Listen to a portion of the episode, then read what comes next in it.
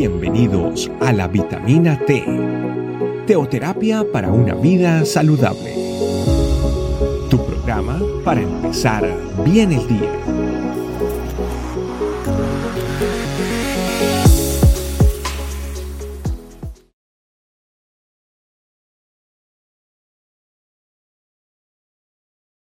Hola familia Iglesia, Dios los bendiga, bienvenidos a este tiempo especial de ayuno que estamos viviendo.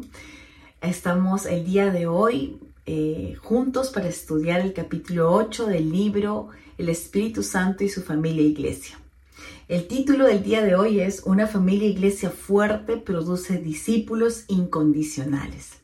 Y el versículo base que tenemos es Mateo capítulo 16, versículo 24. Dice entonces Jesús dijo a sus discípulos, si alguno quiere venir en pos de mí, niéguese a sí mismo y tome su cruz y sígame. El tema de los discípulos incondicionales nunca ha tenido que ver respecto a la cantidad de personas que se congregan en una iglesia. Nunca ha tenido que ver eh, respecto a las posesiones que los discípulos puedan tener, para nada. Muy por el contrario, cuando uno llega a la vida cristiana, llega con muchas ideas preconcebidas de muchas cosas. Llegamos eh, con ideas culturales, sociales, familiares que nos han acompañado por, a lo largo de nuestra vida, donde tenemos una idea de cómo es Dios, de cómo relacionarnos con Él, que seguramente si participamos de alguna religión, la tenemos por ahí en, en nuestra mente también tenemos ideas preconcebidas del machismo, también tenemos ideas referente al dinero o referente a, nuestra relación con los demás. También incluso tenemos ah, situaciones en nuestro corazón cuando llegamos a Cristo, como por ejemplo eh, el rencor, el odio, el egoísmo y, y, circunstancias, situaciones que hemos vivido cada uno de nosotros con los cuales llegamos a los pies de nuestro Señor Jesús. Pero cuando se habla de hacer discípulos incondicionales, se refiere a que todo esto vamos a colocarlo a los pies de Cristo. Todo esto con lo que vinimos, porque hemos llegado con, con muchas cosas a los pies de nuestro Señor. Dejarlo todo eh, a, Él, dejárselo todo a Él, para que vaya transformando a nuestra mente a través de su palabra para que vaya trayendo luz en medio de las cosas en nuestras vidas donde hay tinieblas. Por eso el versículo dice de Mateo, niéguese a sí mismo. Nosotros vámonos, nos vamos día a día negando a nosotros mismos, negando a esos paradigmas que tenemos, negando a nuestra área, a, a lo que vivimos socialmente o a lo que socialmente está aceptado y vamos menguando para que Cristo vaya cada día fortaleciéndose en nuestra vida, para que donde la luz de su palabra empiece a brillar en nuestros corazones. Entonces, de esa manera nos vamos negando a nosotros mismos. Y referente a tomar nuestra cruz, cuando el Señor Jesús estaba eh, antes de, morir, antes de ir al lugar donde iba a ser crucificado, estuvo caminando un tramo con una cruz, una cruz que representa el peso de nuestros pecados. El que nació sin mancha, sin pecado, se hizo, cargó nuestros pecados y se hizo pecado por nosotros.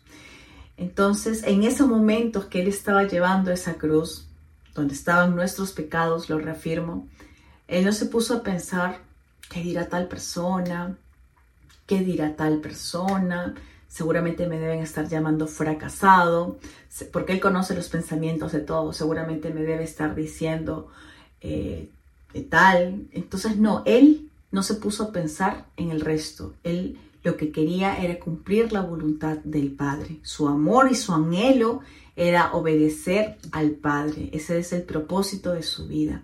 Y de la misma manera, nosotros que tenemos como ejemplo a nuestro Señor Jesucristo, nuestro deseo debe ser de la misma forma hacer la voluntad del Padre, obedecerle a Él. Y eso significa, por supuesto, negarnos a nosotros mismos y tomar nuestra cruz, tomar nuestra cruz. De esa manera, nosotros verdaderamente podemos ser discípulos incondicionales de Cristo. Una vez que hemos menguado a nosotros mismos, que nos hemos negado a nosotros mismos, que hemos cargado nuestra cruz, podemos convertirnos en verdaderos discípulos. Discípulos que estamos para las que sea, discípulos con el único objetivo de agradar a nuestro Señor, no agradar al ojo del hombre, sino agradar a nuestro Señor. Discípulos que estamos incondicionales hasta el último día, hasta que el Señor decida llevarnos a nuestra morada eterna. Hasta ese día nosotros tenemos que ser esa clase de discípulos, discípulos que no miran a los lados ni a diestra ni a siniestra, sino que, como dice el versículo, puestos los ojos en Jesús, el autor y consumador de la fe, independientemente de cualquier situación que podamos estar viviendo. Discípulos como el caso de Lucas capítulo 5 versículo 11, donde dice, y cuando trajeron a tierra las barcas, dejándolo todo, le siguieron, dejando las ideas preconcebidas, dejando las situaciones culturales, las situaciones sociales, el qué dirán. Esos son el tipo de discípulos que el Señor Jesús quiere formar en nosotros, discípulos incondicionales. Así que vamos a hacer una oración familia. Amado Jesús, gracias por este tiempo de ayuno que nos permites estar congregados, que nos permites estudiar y conocer a profundidad tu palabra. Que este tiempo sea para fortalecernos en nuestro espíritu, que este tiempo sea para renovar nuestras fuerzas espirituales en ti, que nuestro hombre interior sea más fuerte cada día, que Espíritu Santo tú hagas esa obra maravillosa, que continúes esa obra maravillosa en nosotros, en cada uno de los que estamos escuchando esta meditación. Reafirmamos nuestro amor hacia ti, Jesús reafirmamos nuestro compromiso hacia ti. Y como el primer día te decimos también hoy, haz de mí la persona que tú quieres que yo sea. Gracias por este tiempo. Gracias Jesús.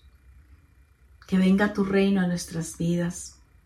Queremos amarte, queremos obedecerte, queremos seguirte conforme a tu voluntad. Gracias por este tiempo. Gracias Señor. Amén. Amén familia, que Dios los bendiga y sigamos en estos días de ayuno firmes, firmes hacia adelante. Un abrazo. Chao, chao.